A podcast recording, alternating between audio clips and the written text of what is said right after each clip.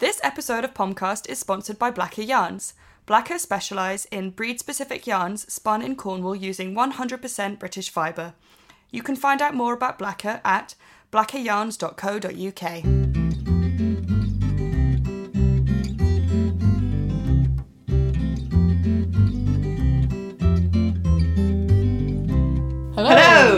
Hello. And welcome to Pomcast, the podcast that accompanies Pom Pom magazine. I'm joined as ever by the lovely Lydia Gluck. Hi. Hi Sophie, how are you? I'm good. What have you been up to recently?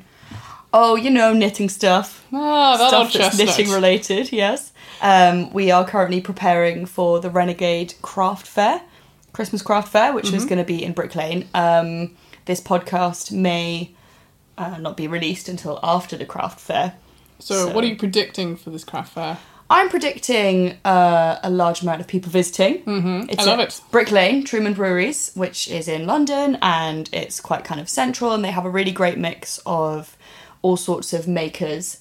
And the lovely um, Fiona Alice, who works with us, um, she will have her stand selling her lovely handmade items and patterns. We will be doing an exciting pom pom Christmas bauble workshop. Oh, hey, wow. Yeah, super cool way to decorate your tree. And you're predicting a huge uh, influx of people for that. So, Specifically for that, Yeah, yeah. yes. hmm we'll see. We'll, we'll match your predictions along with what actually happens. We'll, you know, we'll Yeah. get back to people and see if you have any clairvoyance that's going to shine through. Yeah, exactly. And well, last year when I went, there was some pretty cool jewelry for sale. So I, I predict also that I will buy some some stuff. Okay, you're predicting.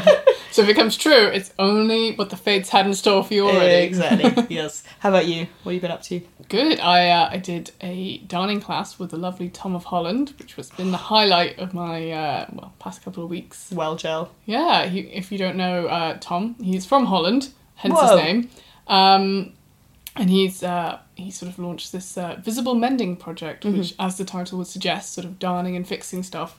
And not uh, you know, the aim isn't to sort of provide a perfect, inconspicuous uh, patch or whatever. It's sort of more about celebrating the fact that you've kind of kept something and wanted to repair it, and sort of almost kind of made it more beautiful by fixing it That uh, in that great. more obvious way. Um, so yeah, that was really fun. We had little swatches, and one he sort of knitted up all these machine knit swatches, and then he was like, "Right now, I'm going to cut a hole in it, and you're going to mend the hole." So that was quite funny. Him going around like methodically cutting out this tiny hole for us to then like work over. Um, so it's good. I how to scotch darn, and I actually all my knits were pretty well looked after, but I'm like waiting and waiting till there's going to be a hole in something, and I'm like, "Oh, I'm going to fix you so good." Well, I'm wearing a jumper with holes in it right now. oh, God. So I will have to try and get you to impart some of this knowledge Yeah, that yeah. was imparted to you. Indeed. Yes. so if you do, he does a lot of um, workshops in Brighton, which is where he, you know, he is uh, based. Um, sort of repair clinics and stuff like that. But yeah, if you do get the tan- chance to take one of his classes, because he was doing them at Unwind in Brighton. Mm-hmm. I always get Unwind and Unravel mixed up. Very careful not to say the wrong one there. He was doing them earlier in the year, and I was a bit sad that I couldn't. You know, it was all fully booked. Yeah. So yeah, my dream was finally realised. Gonna do this class. Well, I'm very pleased. Hopefully, at some point, I will be able to do it also. True. Well, everyone should. Everyone should. Yeah, and he's got a very interesting blog anyway. If you um, yeah, have a look at that. Hmm, cool. Well, in other news, the new winter issue of Pom Pom is out. Hooray! Way! So yeah, there's been a lot of that also recently, packaging up magazines and you know, sending them off on their merry way all over the world, which is always a very exciting and fun thing to do. So tell us a little bit more about the issue. So we've got lots of lovely patterns, including one from Bristol Ivy, which is the cover girl. I love that. It's got a great like uh, fold pocket, Yeah, like a hoodie kind of. Yeah, it's beautiful, and the yarn is lovely as well. It's from the Uncommon Thread. We've also got um, a very lovely uh, brioche design. Brioche seems to be everywhere at the minute. I mean, not just the delicious bread style, Mm-hmm. but yeah, it seems to be this massive influx. Yeah, in brioche knits. it's super fun because I I hadn't really ever knit anything in brioche, and I was just I haven't I still haven't, but I just made a brioche swatch because I thought I don't actually know how this works, and it's really once you get into the rhythm of it, Mm. it's yeah, it's very satisfying, and it is very kind of thick and squishy, and just and because it's uh the fingering weight was used for the pattern, so the Brooklyn Tweed Loft, but because the fabric is so thick, it, it kind of feels nice and wintry, but without it being heavy. Mm, yes, So that's excellent. beautiful. And also the curio mitts, um, by the lovely Wenka Lucas. I think I probably mispronounced her name, so sorry. but That's the only um, problem of working on a po- podcast. You need to pronounce things all the time. Yeah. I'll write that bit down and it'll be fine. um, yeah, I mean, there's so there's too many to mention. I could just sit here and list them, but I shall not. Mm-hmm. Um, but we also have our first ever um, comic. Yes, a lovely uh, Katie Green. Yes, Her the little. very same. She's done released a book called Lighter Than My Shadow, which Mm-hmm. is very sort of moving uh, topic about her anorexia and sort of battle through that. Yeah, Um, but yeah, she has a lovely little drawing about uh, how knitting saved her life. yeah. So that's well worth a look, and we have. Like an awesome recipe, which I've already made about six times for Oh, really? um, Jack Daniel's tiramisu because I've never made tiramisu before. And then I was like, "Hey, wait, tiramisu is like, it's not even baking. it's amazing. It's just like stirring stuff. It's like a fridge cake, basically, isn't it? Really? Do you just buy a bottle of Jack Daniels and like, hey, I can bake now? I can just drink it. Whee! No, um, I made it like quite a few times in quick succession and was told by several people who um, had no real reason to lie to me. um, they told me it was the best tiramisu they'd ever had. wow. I felt good about that. I'll be honest. Tirama true. they ain't gonna lie to you. Yeah, so um, so check it out, guys. Um, and there's a, a strong pub theme running through it. We shot shot it in a pub, as well as have some exciting thoughts on pubs and other knitting, more specifically knitting related things from the ever thoughtful Anna Maltz, and of course, um, I mean Jack Daniels. You can get that in a pub. Yeah. It's a good pub. I do like when we had a couple of pod- podcasts ago. I did ask, uh, so you sum it up in three words, and your three words originally were uh, in a pub. But how are many things that evokes? So, yeah. So good at words. all right. Well, more words in the form of uh, news and reviews. Woohoo! So, a date for your diary is the 6th of December. I mean, you've already got it written down, I'm sure, and you're counting down the days. It's the second pom pom party. It is second annual pom pom party, which will be held at the Last, which is a very beautiful um, bar in central London. Although it does sound a bit ominous, you know, like the last. Yeah, but we've got um, a little pop up market as we did last time, which we're Mm-hmm. super excited about. We've got um, Skein Queen, we've got Lioness Arts, Kettle Yarn Co, Yellow Bear Wares, and um, plant dyed yarns from Elizabeth Beverley, um, who may not be as familiar to you guys, but But she the clue in the title again. yes, plant dyeing. Um, but she dyes really wonderful, subtle colours, and her yarn was used for the blanket pattern, which is from our summer issue this year. Ah, the ice cream sundae esque one. The very same. And we will have live music. There will be drinks available. Um, yeah, it's going to be. I mean, what more reasons do you need? I mean, I'm, I know I'm knitting, ready. Yeah, knitting. drinking, talking to nice people. And do you remember last time there was good cheese? There was. Um, there may well be cheese again. Okay, good. Because I got to be in charge of the cheese, which was a great job. It's like, stand here and just occupy the cheese area. Yeah, sure, I can manage that. Yeah, it's fine. yeah, so we're really, really excited about that, and we hope that any of you who are in um, a local-ish area Mm-hmm. are going to be able to come. So that's the sixth of December, and just you can look it up on our website, and of course we'll post a link in the blog post to accompany this cast. Hmm. Blog cast. Cast at the last is that were the plans for the uh, next plans. Anyway, um, stop being so northern. So our review for today is the exciting new book from Cirilia Rose. How convenient! She also features on this podcast as an amazing interviewee. Whoa! It's like we planned oh, it. Oh, great, well done. so yes, her new book is uh, Magpies, Homebodies, and Nomads. Uh, it's a modern guide to uh, the modern knitter. Yes, and well, it's a very lovely hardback book, which is exciting. That's my main It's- review. That's it. It's the main over. review, at the paper. Oh baby. Oh, it's so nice. No, it is. It's wonderful. She has a huge selection of patterns in it. Um, almost like a manifesto, I think, of her kind of view on knitting. Like she's worked with a lot of big companies and sort of gone through the whole process of sort of seeing development of patterns. And also like working on shoots and stuff, so she has interesting art like her thoughts on being a stylist or buying vintage clothes and then putting that with knitwear and what you choose color and then choosing yarns. Uh, also, she's very. Um, I'm going to talk about some of the patterns I like as well because there's um two patterns that sort of use uh, like locks, like the actual like curly unprocessed fleece. Right, yeah. So one of them's the Marion collar, which is this amazing kind of yellowy, acidy color. Um, and she sort of writes about like she she loves Iceland and of found fur collars and she's like well you know not everyone's a fan of fur so using like the sheep which you know a lot of people are fans of and sort of doing these like she does like a knitted it's like a double layer of just knit and then you kind of pull these uh, locks through to make this big kind of curly fake fur kind of collar and that's used in conjunction well looks very nice with the um, Isla cardigan which is on the front cover Yes. um, yeah, I have to mention the photography actually. That's a beautiful photography by Jared Flood of uh, Brooklyn Tweed fame. Yeah. Um, so yeah, that that sort of brings the book whole together as a whole. I think like really shows off, um, you know, the scenery and the patterns. So. Yeah. And then the other one that has kind of like funny curly stuff is the is it the studio? Studio pullover, yeah. the big heart. It's kind of she says in the book she's based on a, a Kanye West uh, tweet or something like he'd always tweet stuff and if he made a mistake and he'd be like hashtag it's a process and so she kind of references that and Pablo Picasso in the kind of the blurb to that pattern. It's quite a fun book. Just the way she kind of talks about knitting patterns is not really like uh, I don't know less traditional. I think there's sort of really interesting construction kind of details as well. There's one of the cardies which has like you're meant to be wearing it with a silk scarf, and there's like the pattern for that like silky scarf, and it's got like little uh, like almost epaulets like along the chest, so you can kind of pin down your scarf. You know, Yeah. I just like the word epaulet as well, so I should be getting into knitting more often. Although we need more pronounceable knitting names, so people got to, you know, you've got to find an original name. So when you type into Ravelry, it's the only one, but then got to think about the people who are pronouncing this later as well. So- Yeah, throw us a bone, guys.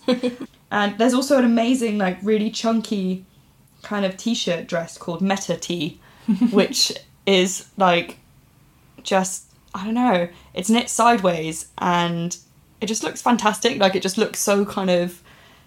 It somehow doesn't look too bulky, and even though it's in really really thick yarn, um, it still looks very kind of like sleek and stylish somehow. Hmm. Excellent. So, uh, what, two thumbs up for Cirilia? Oh, yeah. The review. yeah, so check that book out for sure. Um, it's out now. hmm indeed. Um, great. So, yeah, we'll be talking to her a little bit later in the podcast. You can hear that, but stay tuned for more um, things. More things coming up Things coming up. after this No. advert break.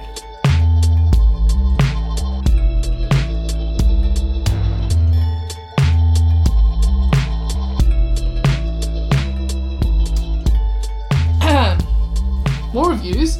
What do you say? What do you say about more reviews, Lydia? I say I'm not finished with them, so yeah, let's yeah. go. Okay. Blacker Yarns, the lovely uh, peeps from there, and the sheep peeps and sheeps from Blacker Yarns. Peeps and the sheeps. They've uh, sent us a lovely sample to review. Some this time we've got the pure Gotland DK. Um, so we did a little swatch in this. Uh, Mm-hmm. What did you think?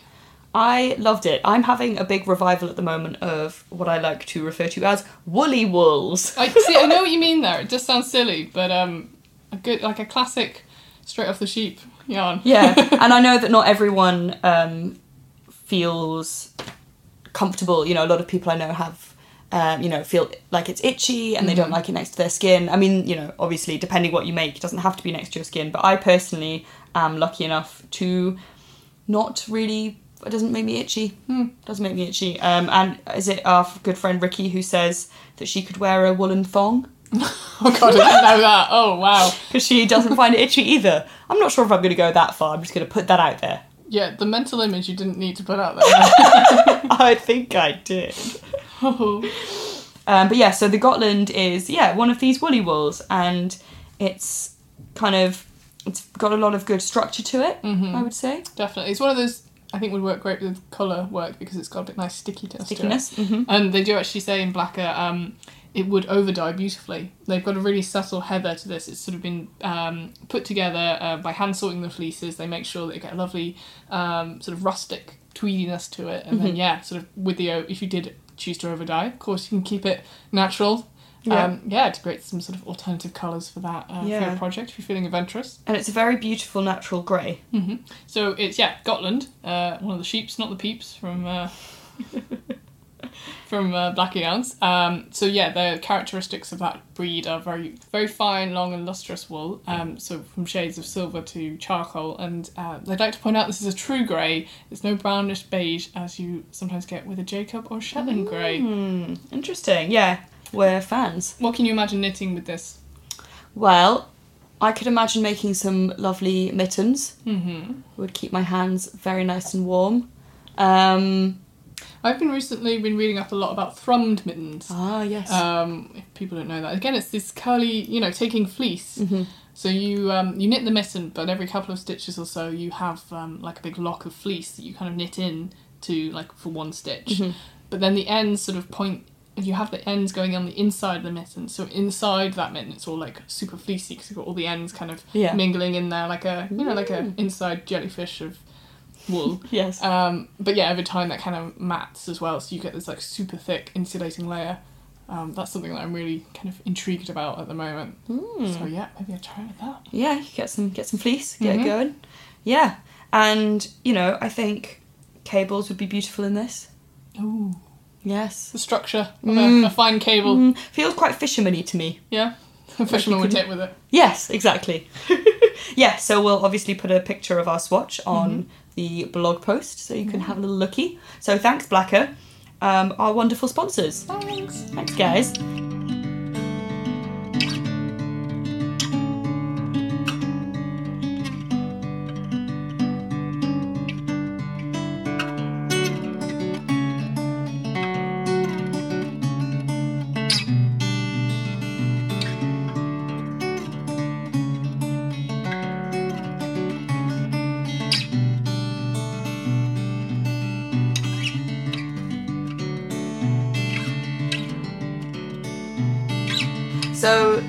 On Pomcast, we are here with Cirilia Rose, who is known for her design collaborations with various people, and who is currently working with Zilana. And she is in London um, teaching at Loop, and also is here with us today. Hi, Cirilia. Hello.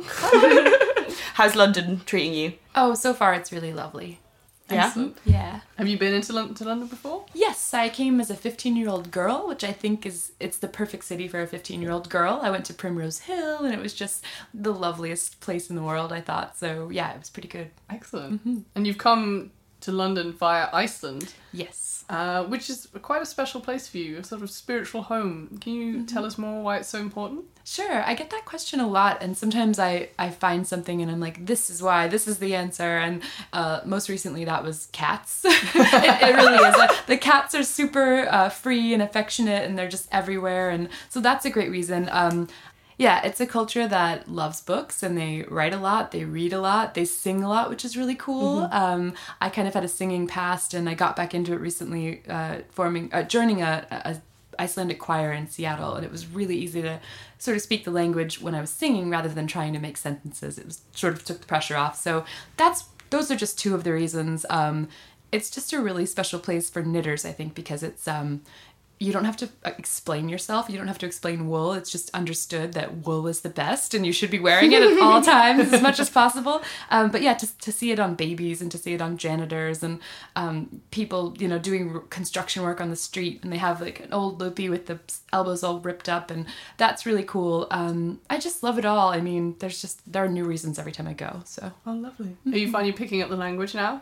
I'm sort of picking up the language. It's gotten to the point where now I can't uh, zone out and just enjoy the sounds. I'm I'm busy trying to pick things up that I know. So yeah, that's kind of that's kind of exciting. It's not as hard as people think. Some of the sounds are really difficult, but if you've studied any Germanic language, um, and if you're an English speaker, it's really not that hard. Okay, te- of- teach us a word that would be useful. Oh, my favorite word, one of my favorites is Yo, somuledes, which is um, so you say when you see someone on the street that you like to see, or if you want to say goodbye, like "Gamana siaudek," like it's really good to see the, see you, and then they'll say "Yeah, somuledes," and it's always so much feeling. It's like it just makes you feel really good. So, how did you originally get into knitting and knitwear design?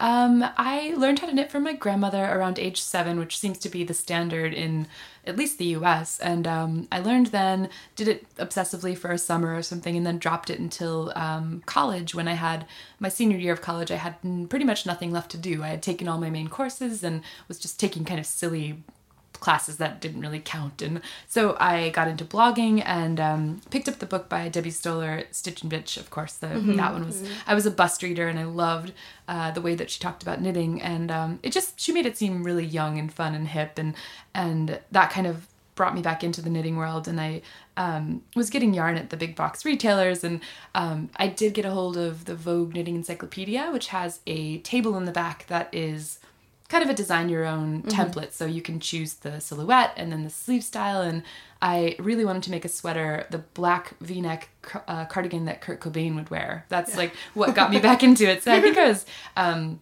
maybe I was younger when when I tried that actually. Yeah, I totally was younger when I tried that. So there were there was a blip before the college obsession, but the college one was really the one that kind of launched into the career because um, I was at college, as I said, and starting grad school, and then needed some extra money, so I started working at WEBS, the yarn store in uh, Western Massachusetts, and it just took over my life really quickly. So, um, yeah, that's sort of how the career started. But the knitting started just with my nana, learning on squeaky acrylic yarn and, and metal needles and making little misshapen blankets. And I was a really tight knitter, so it was very like grungy and tight. And it was horrible looking.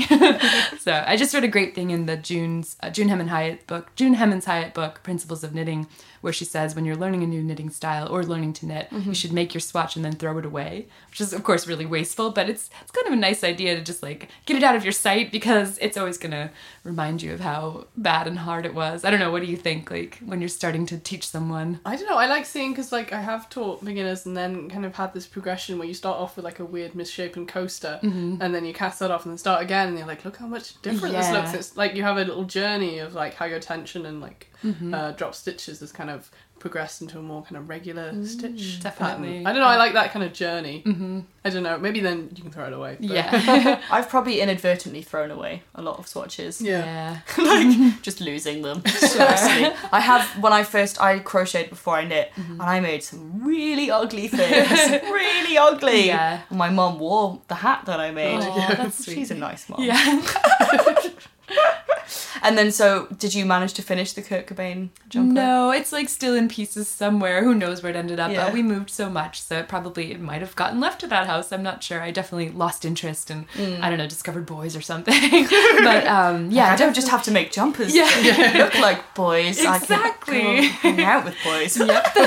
so yeah, I put it aside, and um, that was an unrealized dream. But um, definitely knit a bunch of cardigans when I first got started with design. I, in fact, I think I knit a black cardigan as one of my first designs, so maybe it was like mm. my way of completing that. There's gonna be some grunge fans somewhere who found your cardigan. It's Oh, like, yes, yes. this is what I needed. well, looking back at old photos, I realized that he was more famous for the green fuzzy mohair one, which Oh. looks really fun. I maybe maybe I'll make a new one now. You Yeah. go. New mm-hmm. pattern exclusive. You heard it. here green mohair, yes. Fluffy things are good. Wonderful. Okay, so uh, your new book. Um, I'm gonna get the order of the words wrong, so That's you need to tell me the name. Yeah. So It's magpies, homebodies, and nomads, and Wonderful. I know it's a mouthful. so I know Um, it's just like an eclectic mix, and I like how you have these sort of sections within the book which are dedicated to the magpies, where you have that one special skein of yarn. Yeah. Um, but you also have a lot of kind of philosophy and almost like a manifesto within the book. Like different kind of uh, descriptions of your creative process and different aspects of knitting. Was it always the plan to have those two together? Sort of. We, uh, my editor Melanie Falick and I were trying to come up with something that would be not just another pattern book because there are plenty of those out there, and it's not like I specialize in any particular technique. Although going through this process has made me aware of what I am good at and what I like to do, and sort of what makes me me as a designer. Um, so those kind of emerged and but still i think the the value i bring to the knitting world is like my experience is quite different from everyone else's. They most of my peers have done the indie pattern route where they're selling downloads on ravelry or um, doing that kind of thing on their own whereas i've sort of done done it a different way and worked with companies and so my experiences are quite different and luckily they've been extremely diverse over the past 10 years almost. Um, so i think it was I always love reading behind the scenes information. Nylon magazine has a, an article called Factory Girl where mm-hmm. an, au- an a columnist will go, you know, and see how Chanel perfume is made or how jeans are made. And I just love seeing anything behind the scenes. And so I kind of wanted to give that same peek to people who might not have it. And um, that's kind of where it started. And then, yeah, once I started writing, I realized, oh, I have a lot to say and share. And so I- I'm glad people are enjoying the writing part because that was, uh, it's, it's super personal. I mean, it's all hard to put into words, you know, what you feel about knitting. And also putting it into writing and committing to certain things, like having a controversial opinion on something is, as you know, like you can get into some flame wars online. And so putting that into print is even scarier. So i've tried to stay out of a lot of drama in the knitting world. And um, yeah but it, it seems like people are liking the, the writing so that's pretty good and the title itself getting back to that like um, I just wanted to do something that was maybe going to arouse curiosity. And the original title was I had in mind was Bricoleur Knits, and mm-hmm. that was a little too exotic. And but it, I feel like the title has also captured the idea of just you know what knitters have inside their brains. It's just all over the place a lot of the time, and yeah. You sort of used the term um, bricoleur to sort of. Is mm-hmm. pronouncing that right? Yeah, yeah I think so. Mean, it's French and I'm terrible at French. So. okay, that's all right then. Yep. Better as uh, Icelandic, you know. Mm-hmm. yeah, yeah. You've got to coin this term to yourself and it's used within the book. Can you tell us a little bit more about that? So that's a term that I borrowed from the art world and it actually just means collage or mixture of things. And I was always consumed with the question of originality and I guess frustrated by it and it mm-hmm. stunted me as an artist or designer. Um, I never thought of myself as an artist or designer in college and I always thought you know, I never went to design school because I just thought, well, I don't have anything to say. I'm, I'm, you know, everything that's, it's all been said before. And um, so when I discovered bricolage and I thought, well, that's kind of, I love collage and I love to, when I design something or make something, I'm pulling from lots of elements and I'm a natural researcher. I love to do that and just obsessed with pop culture and different cultures. And um, so when I found out that there was a term for it, then it really became a touchstone for me. And um, that's still how I design. Everything contains at least you know four or five elements, and whether that's technique or you know some influence from a, a different culture or you know some color scheme I've pulled off of a wall, like they're all very mixed cocktails of things. So yeah. It's a good term to use for knitting, yeah, which just mm-hmm. pull on all these different elements. Yeah, we're all working from, I mean, it's really hard to innovate in knitting because it's such an, I guess it's a relatively new needlecraft, mm-hmm. but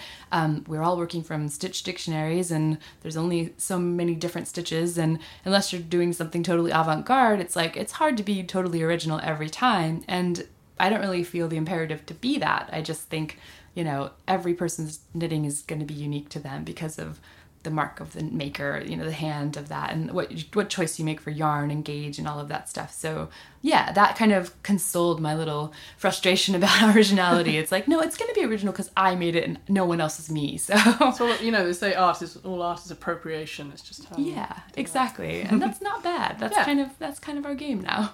Mm-hmm. You were saying you, when you started, you kind of didn't go a for want of a better word, traditional route of mm-hmm. like starting your indie patterns and yeah. then moving on. Mm-hmm. Do you think there's been advantage to you being able to have worked in sort of bigger spheres of design or yeah i mean it's funny a lot of people call me a designer but i'm actually what i love to do most is develop yarns and and then market them so um yarn development is something I hope to keep doing more of because it's insanely fun and you know as any control freak will like appreciate just getting to pick the exact fiber blends and the mm-hmm. count and the way the label looks and the names and the colors. It's like it's really really fun. So, yeah. um, and then by the time they're done it's like oh yeah now I get to knit with them. But um it's my ideal yarn. exactly. I love every color. That's crazy.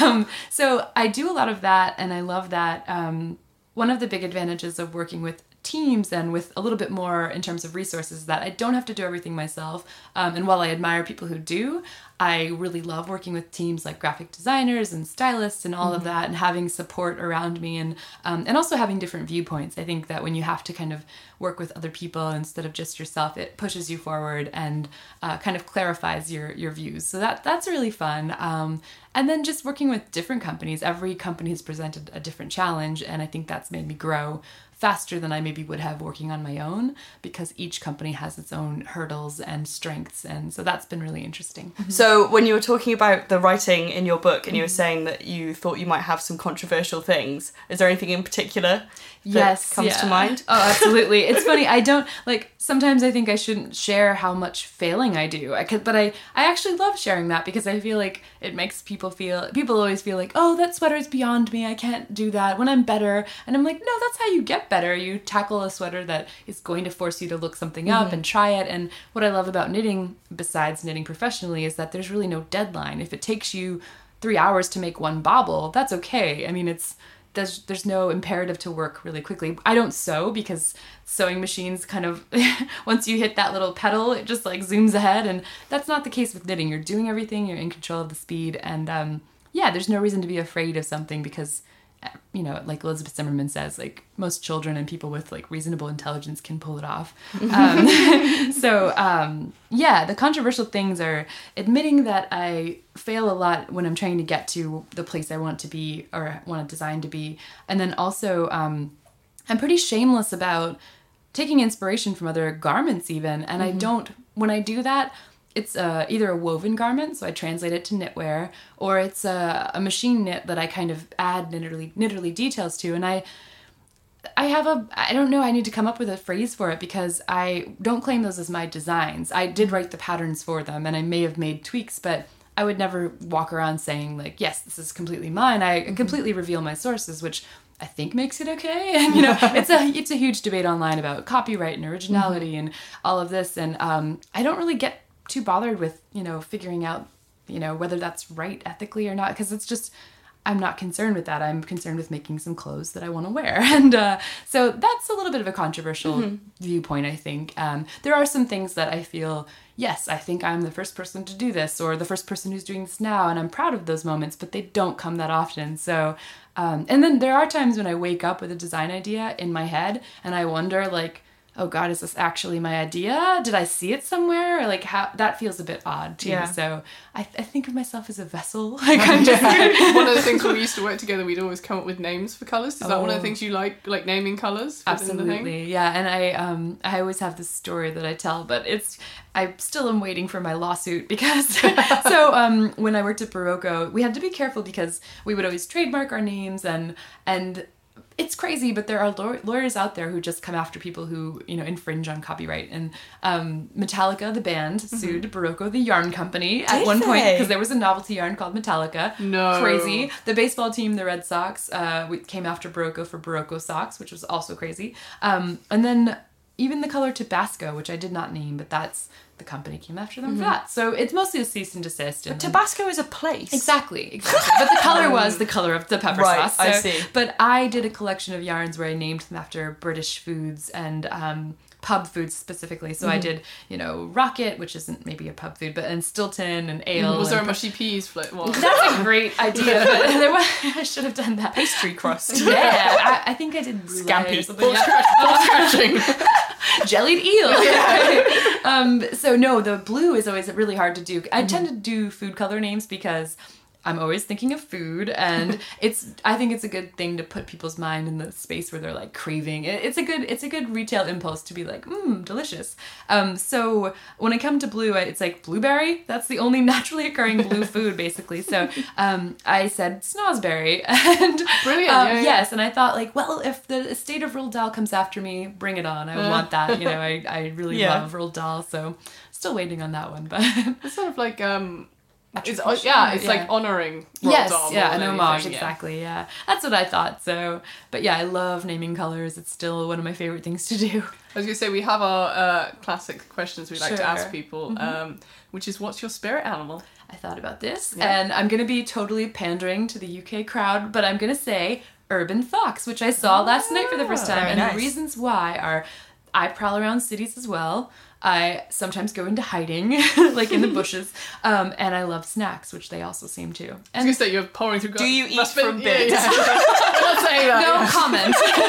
no, but I do wrestle around in fridges and eat sometimes strange things. Like living alone and working at home, you sometimes end up making odd snacks. And you know, I just I'm coming back from Iceland with a bunch of dried fish jerky, and that's not exactly normal. So um, yeah, I saw my first one last night. I feel like we manifested it because we wanted to see one, and then there it was. But um, yeah, and they always look really cool. They have like really They do. cool they kind of rule the street, kind of like yeah, whatever, you know, exactly. And, past you. and the ladies are called vixens, so urban fox for now. Excellent.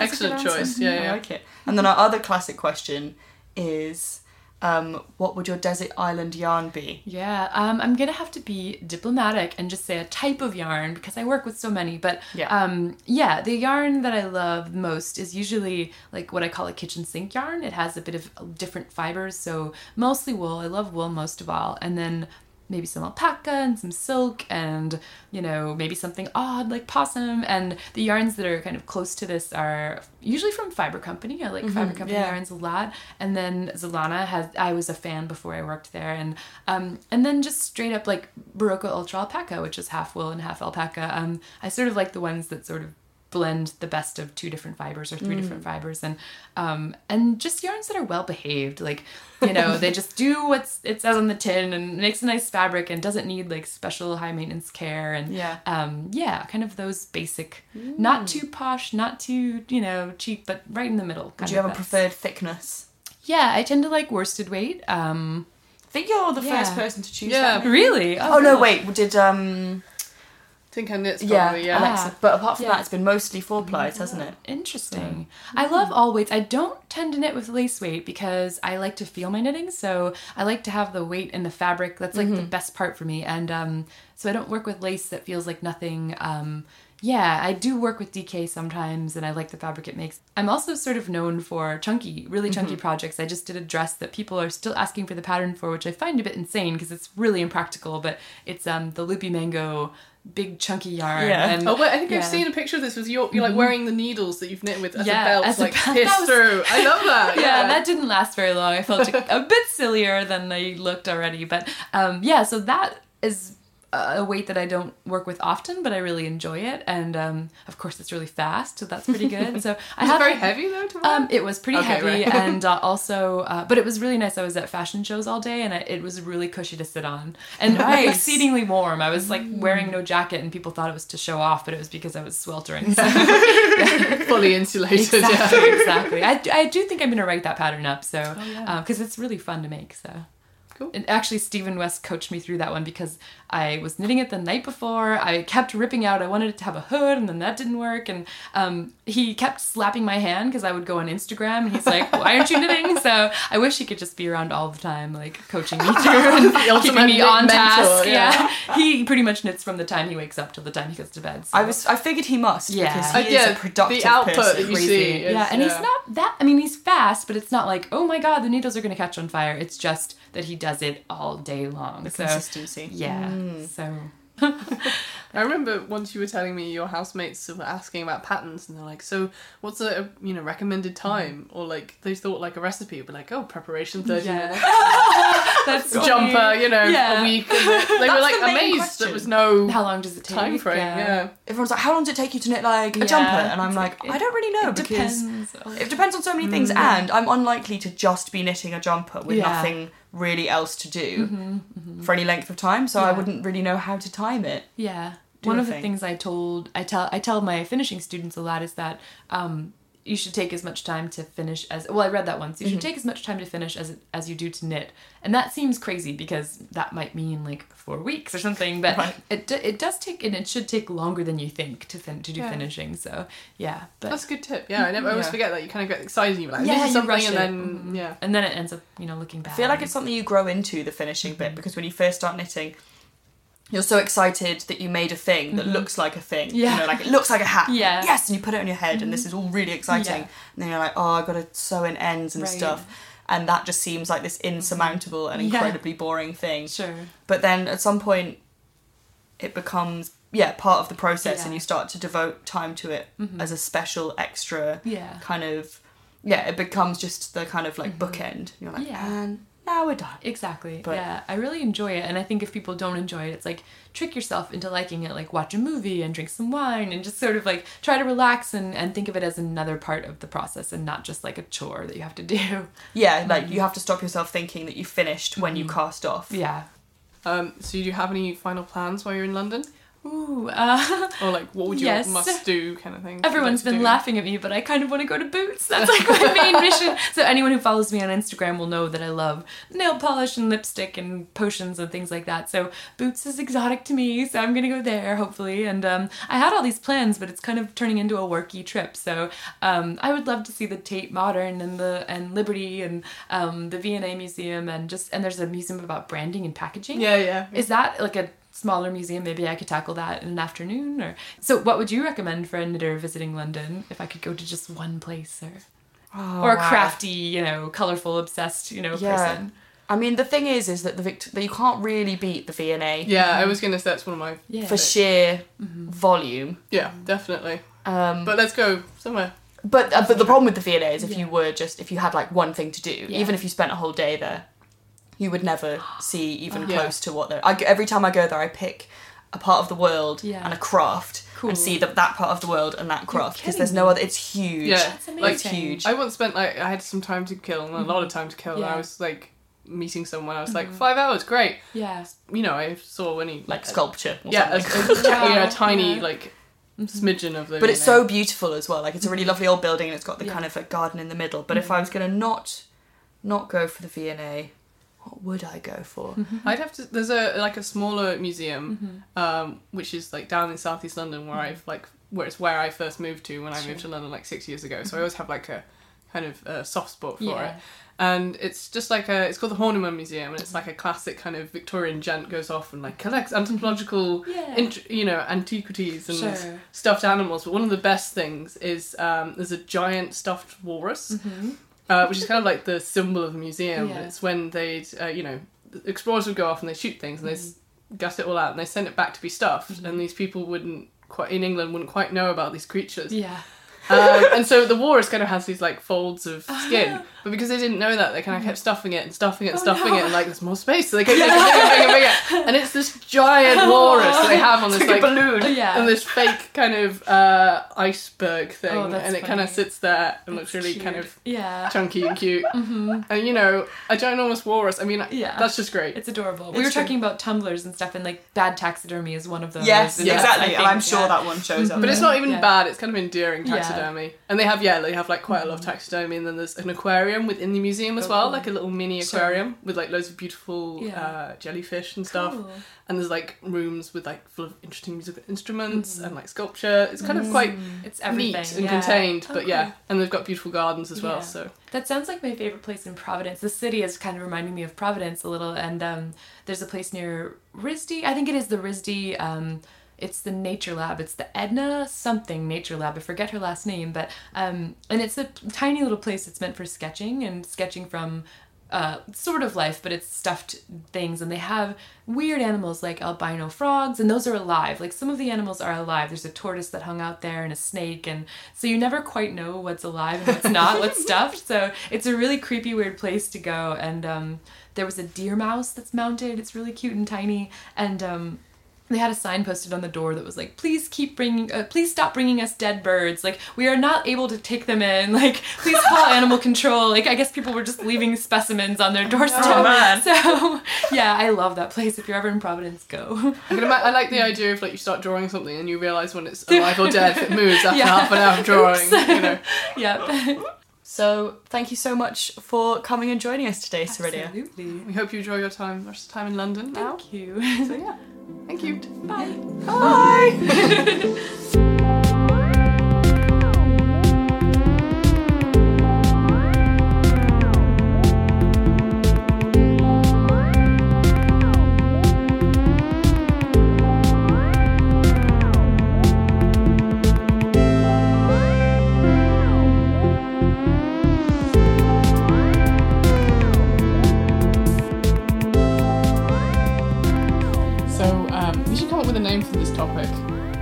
we. What do you? It's basically it's our top picks of Ravelry, but that's not snappy enough. I need a rhyme in there somewhere. Yeah, Um, nitpicks. that's already a thing. Oh, awkward. Uh, Rav pics. ra- Ravelry real realness. yeah, okay. Um, So what's on what's on the cards Okay, today for so Ravelry anyway, realness? Ravelry realness. Again, we'll come up with a better title, guys. But basically, stuff which is come under this theme of quick knits because the festive period is upon us. Some people, I mean, do you like to knit for gifts for the Christmas period? no, No, no, I don't because I'm it's too busy and important. far too busy and important. No, I decided a while ago that I should only knit for people's birthdays yes. because at Christmas there are lots of people there, and if hmm. you've only knit some people presents, could get awkward. Yeah, and birthdays do tend to be spread out across the year. Yeah, or slightly more spread out. Yeah, yeah. So although I have knit some Christmas presents, Mm-hmm. um, I don't. I don't often. Yes. But if you do, and more importantly, if you find yourself at uh, sort of a loose end. Mm-hmm. Loose end of your yarn. You keep following it, and it turns into a piece of knitting. Yes. Uh, loose ends. Maybe that's the name. No, that's rubbish. Anyway, that'll be another section. so yeah, we have our suggestions of quick knits Mm-hmm. for Christmas, uh, or just the general festive period when you're feeling uh, You're a loose end. gifty. Yeah, loose end. So uh, we have gone for the bias of the top pom pom patterns that we'd use. So one of them, um, which I've actually used for gifts, Mm-hmm. um, is the Skipworth mitts, which are all the way from issue one by the lovely Meghan vintage pom pom. Vintage. pom. oh, so old school. Um, yes, by the lovely uh, Meghan Fernandes. Oh, also the editor. What a great, lovely gal. Um, yes, so that's been really useful because I did have a period over Christmas where I knit about four or five pairs one Christmas and sort of churned them out really quickly. And then I even had an emergency pair. So if there's someone I hadn't given a gift to, and I'd be like, "But I made you these hand made mittens." You know, it didn't make it any less important because I didn't make it for them. Um, but yes, that it's almost like I used to have emergency gifts, which were cherry Terry's chocolate oranges. Nice. Uh, sort of give That's people, and also they're very satisfying to wrap. Yeah, no, those are good. I have also made those, and Yeah. they are very quick Uh, indeed. Also, quite economical. Uh, I have made a pair out of uh, one ball of Semilla Grosso, which is only eighty meters, but you do have to be careful. It's like literally just on the cusp of finishing that ball. So I did kind of um, omit like one or two rows of the the length, just to make sure that they were just you know just enough. But yeah, that's a very uh, successful quick gift. I made um you know having said that I don't knit Christmas presents because they it's too many things at once. Actually, both of my sisters have their birthdays within 2 days of each other. So, I made them both a take heart hat um for their birthdays last year, which went down a treat. I chose different colours for them, of course, and. Of had the lovely fluffy pom poms from Toft. Um, and they were very, yeah, really, really quick. And just the beautiful cables make them look just very kind of impressive. Yeah. Yes, they are. It's a beautiful design. Little nice little heart Yeah. in the cables, hence Oh. the name. Take heart. That's by Yes. Fiona Alice again. It is. She's getting a Um, good shout out this podcast. yeah. so that's uh, um, one of my recommendations. Also, I've made my brother. Um, this isn't a pom pom thing, actually. um, Stephen West's um, got a pattern for lovely fingerless gloves called Collar. Collar. C O L E R. Again, pronounce, pronouncing the names for uh, confusing. anyway, but those are awesome and they're really really quick. And because they're they're like ribbed, they have a, a cable pattern on the back, but they're ribbed all over. So sizing, Mhm, just they sort of fit everyone, which is useful for man hands. when handling those cables. Mm-hmm. Um, so another great pattern, um, this time free, which is always handy when you're trying to, you know, do the gifting, Mm-hmm. is the lovely uh, tie patterns that featured recently on the Pom Pom blog. Um, got 17 seeds Yes, and rye. yes. A classic look, maybe for those Avril Lavigne fans in your life. Mm-hmm. Well, you know, Avril, she used to wear a lot of ties. Yeah. am, I, am I dating myself by using that reference? You might be. um, but yeah, um, and the uh, nice young men who modelled the ties for us were very taken with them. I must say they were sceptical. Yeah, of woolen ties. They were, and actually neither of the ties really have a lot of wool in them, but I think that they would work really well with wool because we Yeah. we used um, kind of silky blends for the samples. Um, but there are a lot of woolen ties in the world. Yeah, it does sound a bit seventies originally when you say that. Like, Yes. Hmm, woolen tie. but yeah, I think nice kind. They've got the nice kind of textured stitch, so they don't look too uh, geography teacher. Right. no, they look great, and and actually both boys after the shoot were like, "So, can I keep this?" Oh, really? Like Well, they were really go. keen on them. That's a Um, shiny endorsement. And yeah. ties great for like festive parties. You know, Yes. you need uh, you need to smarten up. Oh wait, here's your woolen tie. So then, last is this last? I don't know, but I um, I also think that hand knitted dishcloths are excellent Christmas Okay, gifts. so we now have a message from our sponsor Lydia Gluck on her campaign for dishcloths as gifts. Contrary to popular belief, dishcloths make um, exquisite, luxurious, and thoughtful gifts for this hmm. festive season. Now, when I mentioned to Sophie that I might um, knit people dishcloths as gifts, she made a sort of ew face. No, it was kind of like, oh, uh, because I know someone who got given a gift from their husband, which was shower cleaner. oh my god. Uh, but in the defense, the whole build up to the story was that she used to complain about how the shower was really hard to clean, and they had like a really she bought like a really rubbish one, and she's like, well, I've got to finish using it now. I'm not going to buy another thing. Mm. Uh, and when she unwrapped it, and was a bit like, oh, and he was like, but it's from Waitrose. It's a funny joke present. it wasn't. He was. I was this genuine, Oh. considerate. I'm going to solve this problem Oh dear. with shower cleaner.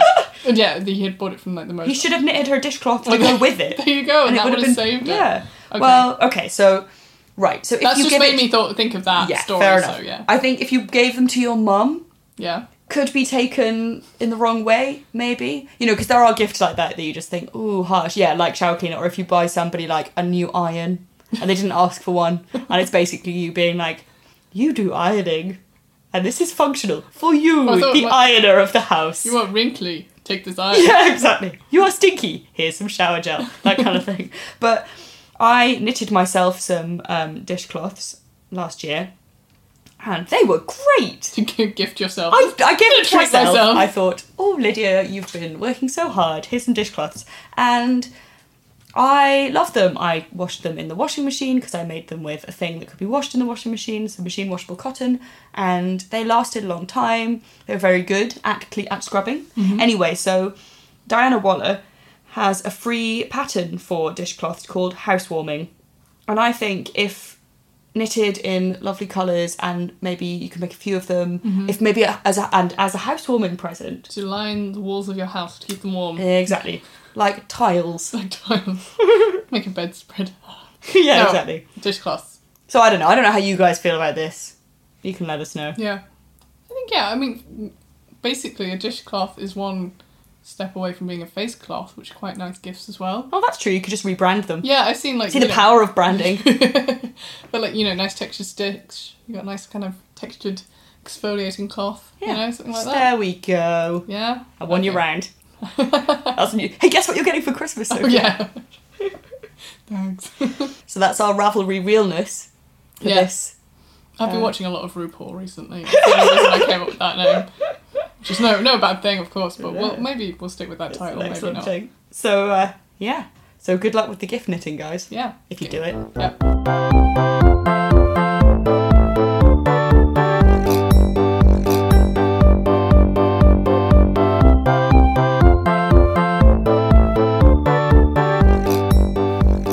So I'm tickled pink with the next colour of the cast. are you now I Would you say you're looking at it through rose tinted glasses? You could say um, I'm thinking pink. Right. I'm in the pink of health when it comes to this Hmm. colour. I don't know what it is. Hey, we're reviewing pink, not reviewing pink. Hey, we're talking about pink as colour of the cast. Oh, why don't you Hey. just say so? Hey, keep it in the dark about these things. So pink, where did that name come from? I'll tell you. Want to know more? So um, originally it came from flowers, which were called pinks, Hmm. and the name of these flowers um, came from the frilled edge uh, of the petals, and that was came Ah. from the verb to pink, which dates from the 19th century, um, which means to decorate with perforated or punch pattern, uh, which is possibly from the German pinken, which is to peck. So you know, imagine a little pecked kind of uh, Yeah. piece of flower. Mhm. The petals, it's all become frilly along the edge. Mhm. Okay, so in the ninth, 17th century, uh, this then moved to a noun uh, to become the colour pink, which originated from the flower. And also, um, this sort of etymology comes from, um, links into where pinking shears, so your scissors, which give you a lovely wavy edge on your flower, on your uh, fabric, not your flowers. Yeah. I mean, if you want to neaten up some flowers with some pinking Yeah, you could. You could. Uh, so yeah, that's where it comes from. Wow, so pinking shears and pink are actually related. Intertwined, yeah. Back in the depths of uh, word history. Hmm. Okay, so then what are, the, are those flowers still called pinks? Yeah, yeah, yeah. Oh. They're from the genus uh, Dianthus, for those gardeners out there. of course they are. yeah. yeah. Where else? I didn't know that. Cool. Thanks, man. And I want I want another fact. All right, another factoid. Um, so, a lot of research has been done um, into whether people enjoy foods more off different plates, and Mm-hmm. there's been tests with like eating yogurts that taste more creamy with like a black spoon or a white spoon. Ah. Sort of psychology of how people perceive how their food tastes, Hmm. Yeah. Mm-hmm. depending on whether they're served on different kind of plates and stuff like that. You know, it, all- it could be the same yogurt, but you're like, "Mm, no, this is definitely creamier with this black spoon. Or whatever. Right. Um, so pink is often associated with sweet things, uh, sort of like pink kind of sugary icing Yeah. and stuff. And with that, uh, the sort of consensus in people's heads, the kind of psychology of the colour, is that pastries and cakes taste better on pink boxes or pink plates. So that's why a lot of confectionery kind of mm. plays on that idea, which is quite interesting. does. And the pink French fancies taste better than the other ones. Well, there you go. That's proof if proof we need you know. Well, I never. And now, what about the pink being a girl's colour situation? Well, we touched on this a little bit when we were talking about blue and saying, oh, blue's for boys, and a little bit more research. It doesn't seem like, I mean, unfortunately, we don't have uh, the QI elves here, but I did do some kind of uh, researching into different kind of aspects, and some uh, some theories about um, pink being linked to boys originally um, was that men had red uniforms. And in the olden days, the classic days of yore is the uh, century. Once upon a time. as I'm linking this to, um, boys were uh, boys and you know girls. Girls were just little women, and boys were just small men. Like there wasn't really a distinction between adults and kids. You know, you dressed your kids up like a mini adult. Um, yes, and because of the red uniforms that the men would go off and fight wars in, um, boys would be dressed in pink. Partly because the color would be washed out because the kids' clothes would be more often washed and kind of became pink. Um, there's a theory that this sort of changed around the late 19th century because sailor suits became popular for little boys, therefore Right. it's more of a blue shade. And then um, 1940s, when colours um, started becoming manufactured and allowed to be more fixed dyes, there sort of was like a change in you know what colour could be kind of assigned where. Yes, because I do like to tell people that pink used to be a boy's colour. Yeah, yeah. So now you can. Now I can continue to do it with even more exciting information to back it up. I mean, one animal that doesn't need to be stereotyped in a gender um, idea is flamingos. Well, they're all pink. yeah. uh, They're proud. but do you know why? Um, something be- related to food. Yes. And indeed. that food relation is that they um, get their pink colour from the, ooh, here's a fun word, carotenoid proteins in their plankton diet. But when they're not in their natural habitat and not eating their natural diet of plankton that has these exciting proteins in, they're not pink anymore. That's really sad. Are they white, I suppose? Yeah, yeah, they kind of go white. Hmm. Can you get black flamingos like you can get black swans? I don't think so. What would they have to eat? Blackjacks and uh, black pudding. Black foods only from now on. they just eat like really, really dense fruit cakes and black bread, yep. Raisins. Treacle. treacle. Goth flamingos. yeah. Don't understand me, Mum. I actually saw a black swan not long ago. Oh, yeah. It was Natalie Portman. yes. No, uh, How did you know? um, I went on a day trip to a funny little seaside village, um, which was near Devon, and so we had ice cream with um, clotted cream right. on it, which was amazing. But that's beside the point. The point is, like a Devon ice cream would be just a scoop of clotted cream on a oh, on yeah, more or less. Here you go, and just jam on top with a scone in the side instead of a flake. I'd like an ice cream, please. It's just this is a scone with jam and cream on it, frozen. But it's So in, confusing. you're in Devon now. yeah. Anyway, and at this place of wonder, they had a black swan, oh. and its beak was bright red, Oh wow. like the most amazing kind of intense, like re- almost neon, Mm. bright bright red. It was crazy. Wow. Yeah, I tried to take a picture of it, but He was like, no press, please. yeah, exactly. So I've had it up to here since that lady pretended to be me in a film. Gotta watch with swans, they're pretty vicious as well, so yeah. It's true, they'll beat you up hardcore. That's not the London swans, that's the, every swan, yeah. yeah exactly. London swans get the queen after you, you're fine.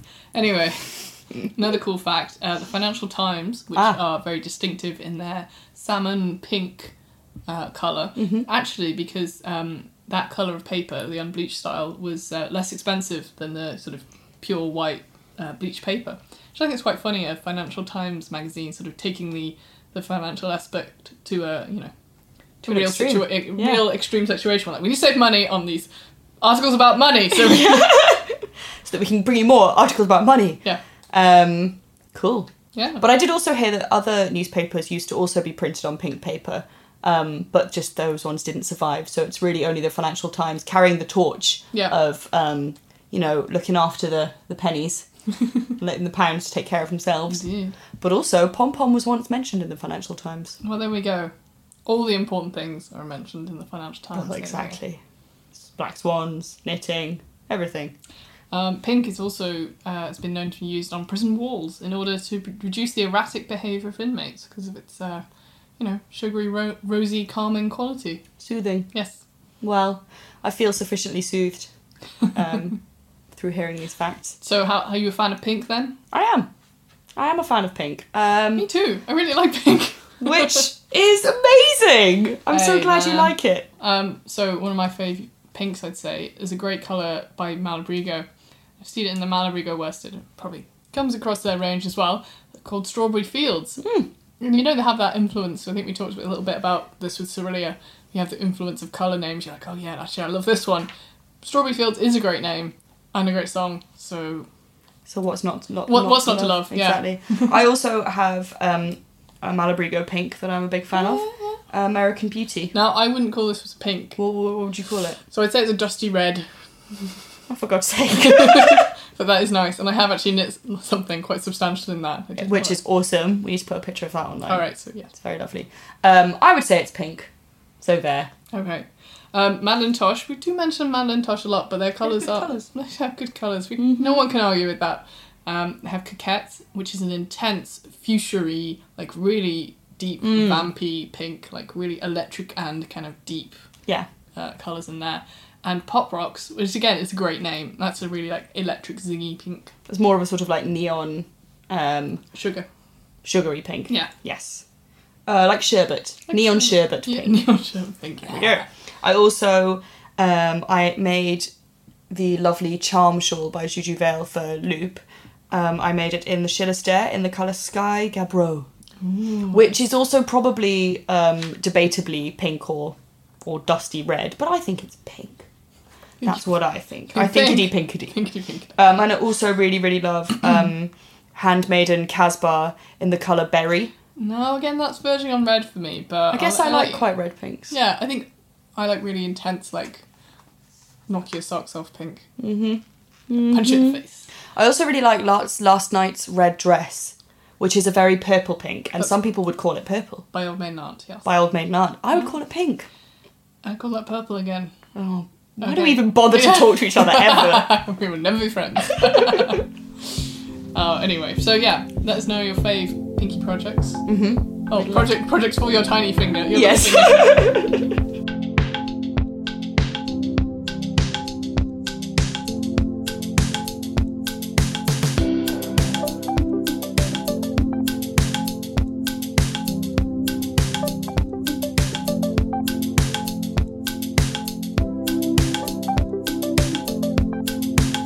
that was a lot about pink, but now we can move on to our top three for this podcast, which doesn't really have a snappy title.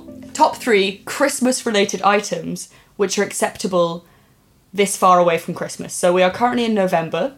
We're still a good month and a half or a good month away from mm-hmm. Christmas. Yeah. So which things are acceptable at this time of year that are Christmassy? Sure, it's too easy to be like, oh, look at that Christmas tree already up. Like, God, it's too early for Christmas, and I can't get excited yet. You know, you can't peak too early. Mm-hmm. Um, But there are just some Christmassy things that I don't feel that way about, Yeah. even though overall I feel like, why are they already selling tinsel? or why are they already playing Christmas songs? You can't, you know, Christmas songs they can get rinsed to death in some shops. I feel sorry for people who work in maybe big supermarkets that just get it piped over the Yeah. airwaves all the time. Mm, that's true. But hey, let's focus on the exciting stuff. Good stuff. Yeah. Okay, alright, Sophie, so what's your top three acceptable items this time of year, even though it's not yet Christmas? All right, definitely top three. I think this is an obvious one. Christmas knitting. Okay. Yeah, Oh, or okay. even just for yourself, being like, oh, I'm going to make something really, really warm and lovely. Mm-hmm, Um, partly I love knitting because I, I like staying warm. I like making things and staying warm. I think that's the main reasons when people ask me why do you knit, and I was like, that's why. So I end up looking at the really like chunky wool projects on uh, Ravelry and end up looking at stuff like, oh, I'm going to make stuff in Quince and Co's Osprey and Puffin, like the you know three stitches to an inch kind of thing. Mm-hmm. So yeah, I think getting excited about new knits. It's not technically Christmassy, but then you can start looking at Christmas jumpers and stuff like that. Christmas jumpers, okay, Yeah, I think Christmas. that's All right, let's sum it up. Christmas jumpers. Good. Yeah, yeah. Okay. So the second thing I'd say which is acceptable is Christmas lights, but very in a very subtle, specific way. Okay. Like just a Do little, go on. like a little hint of a fairy light in a window, Mm. um, and yeah, if people are starting to put like near where I work, they started putting up the Christmas lights. They're not lit yet, but uh, this is a very oddly specific uh, category we're trying to enter into. But yeah, just the anticipation of Christmas decorations, not the actual decorations, not them appearing in the shop, but I think just the readyingness of uh, preparation. Okay. Yeah. Yeah. Uh, number one, pre-Christmas, Christmasness Okay. is uh, Christmas themed edibles such as mince pies and chocolate coins and You know, Cadbury's have discontinued their chocolate coins. Well. Uh, oh, How sad is that? Well, well, You can get them elsewhere though. We get them elsewhere. Um, I also like really big. Some places do really big chocolate coins. So yeah, basically the queen's head on the coin is as big as your own head. Yes. You get to eat the giant coin. Amazing. Um, yeah, so those kind of things. Uh, mainly mince pies because I think you they are such a uh, seasonal thing Mm-hmm. that you should try and get eating them as soon as possible. I've stuck to this rule. I had my first one last week, so Good. that's fine. And also, I like the thing that I was always told: if you eat a mince pie, like the first one of that season or whatever, you should always make a wish as you bite into it. ah, do you warm yours up? Oh, uh, oh, I thought you'd never asked. Because I like to put mine in the microwave for like five seconds. yeah. Or something. Yum. Yeah, I was once trying to describe to a, an American lady who I offered a mince pie to uh, in my in my day job, and she was like, "What?" And I was like, "Oh no, it's not mince as in like mince meat." She said, "It's like fruit and nuts mince," and she's like, "I don't know what you're talking about in either sense." And I was like, "Oh, I'm so sorry, I confused you," because I think she I thought I offered her a pastry pie full of mince. It'd be quite a strange thing to just offer somebody kind of. Why, you know, yeah, that would be weird. It's way more acceptable to offer people sweeties Yeah. in in the daytime rather than And then I did, Pies did have meat. a very similar surreal conversation with someone else in the shops where they were like, "We need more mince pies. Go to the shops now and get them." I ended up buying eight packets of these uh, mince pies, sort of six to a pack. And someone behind me, who was also an American lady, said, "Oh, are these pies good?" And I was like, "I don't know." like you would think I'm the expert, but I'm, I haven't been eating them. I've just been offering them to people. All right. So what are your top three? Okay, my top three. At number three, I'm not sure if this is actually Christmassy or not, but I really like Brussels sprouts. I assume they are. Uh, they do get more airtime around the uh, Christmas period. Yes, and people have strong feelings about them, but I freaking love Brussels sprouts, and I like it when they're everywhere all the time and easy to buy and eat as often as I can. Little tiny cabbages! They're so cute. Brussels sprouts are just tiny fart bombs, and I don't like them. Of deliciousness! no, just tiny Yum. fart bombs. I, I love them. I don't care what you think. my dear grandma would be like, just eat one for me every Christmas. I'd be like, all right, that's my quota for the year, one, and I would eat it. I hate these. I love them. So that's my number three. All right, At number two, I also have lights, but more specifically fairy lights. okay, yeah, because I like it when there's fairy lights like around windows or in trees. In fact, I like fairy lights in trees as much as possible, so I really oh, like gosh. it. Yeah, when- definitely. They're like they can be turned on. Hmm. Those ones. Yeah. Turn them on now. Love it. Actually, Yeah. I want to change my vague light rambling to that. it's pretty heavy rambling. It got too dark, too intense. Yes, fairy lights and trees. Boom. Pre-Christmas, Christmasness. Yes. Woo! And um, more generally, like sparkly stuff. Mm-hmm. Lights come under this category. Mhm. Uh, anything glittery is good. Yeah. So glittery shoes, because lots of people wear glittery shoes Yes. and sort of hair things at Christmas. Mm-hmm. Uh, glitter spray, bring that back. Yeah, yeah. That's good. But once you spray it, everything in your life is now covered in glitter. Yeah, forever and ever and ever. Glittery nail varnish. oh yeah, yeah. So basically, number two for Lydia is glittery things, and this encompasses all glittering, um, both the sort of foil kind Mhm. and the light kind. Very good. Yes. And at number one is my favourite Christmas song, which is The Fairy Tale of New York Oh. by the yes. Pogues and Kirsty MacColl. And quite honestly, I could listen to that song a hundred million times, even though it's pretty depressing actually as Yeah. a song. Um, but it's just a brilliant song. I love it. I must admit, not not this year, a year or two ago, around the Christmas festive period, there was a shop that started playing it, and I just thought, no, no, too early, and I left the shop without purchasing anything. Really? Such was my Wow. uh, strength. See, because most other Christmas pre-Christmas. songs, I Mm. think I would be, I would feel similarly about. Mm. But I, I really love that song. It is I a would good sing it song. all the time. And in karaoke, I always want to do it, but there's not that many months of the year that you're allowed to do it acceptably. I thought you meant you haven't got Shane MacGowan to accompany you. And I was like, Oh no, we're just mates. do both. just do both the parts. So that's our top three Christmassy items which are acceptable at this not yet Christmassy time of year. I'm feeling really excited about Christmas now. Should we go eat some mince pies? yes. So that is all from us today on Pomcast. We hope you've enjoyed listening to us. hmm Well, we always address it within a Western Hemisphere. It's going to be chilly, but many of you might be basking in a warm, sunny glow. But those of you not, stay warm. Yes. Those of you who are, Sun uh, cream. stay, yeah, stay temperate. stay classy. And enjoy your warm weather places. I once did swing in a hammock on Christmas Day in Mexico, and I felt good about it, I'll be honest. I thought it was going to feel really weird, but it just felt really good. Excellent. All right, well, Well, to all of you, no matter where you are, um, it's not Christmas yet, so I'm not going to say that. All right, yeah, But no. we'll we'll be No. back next month with more knit chat. yeah. All right, take care. Love you. Bye. Bye.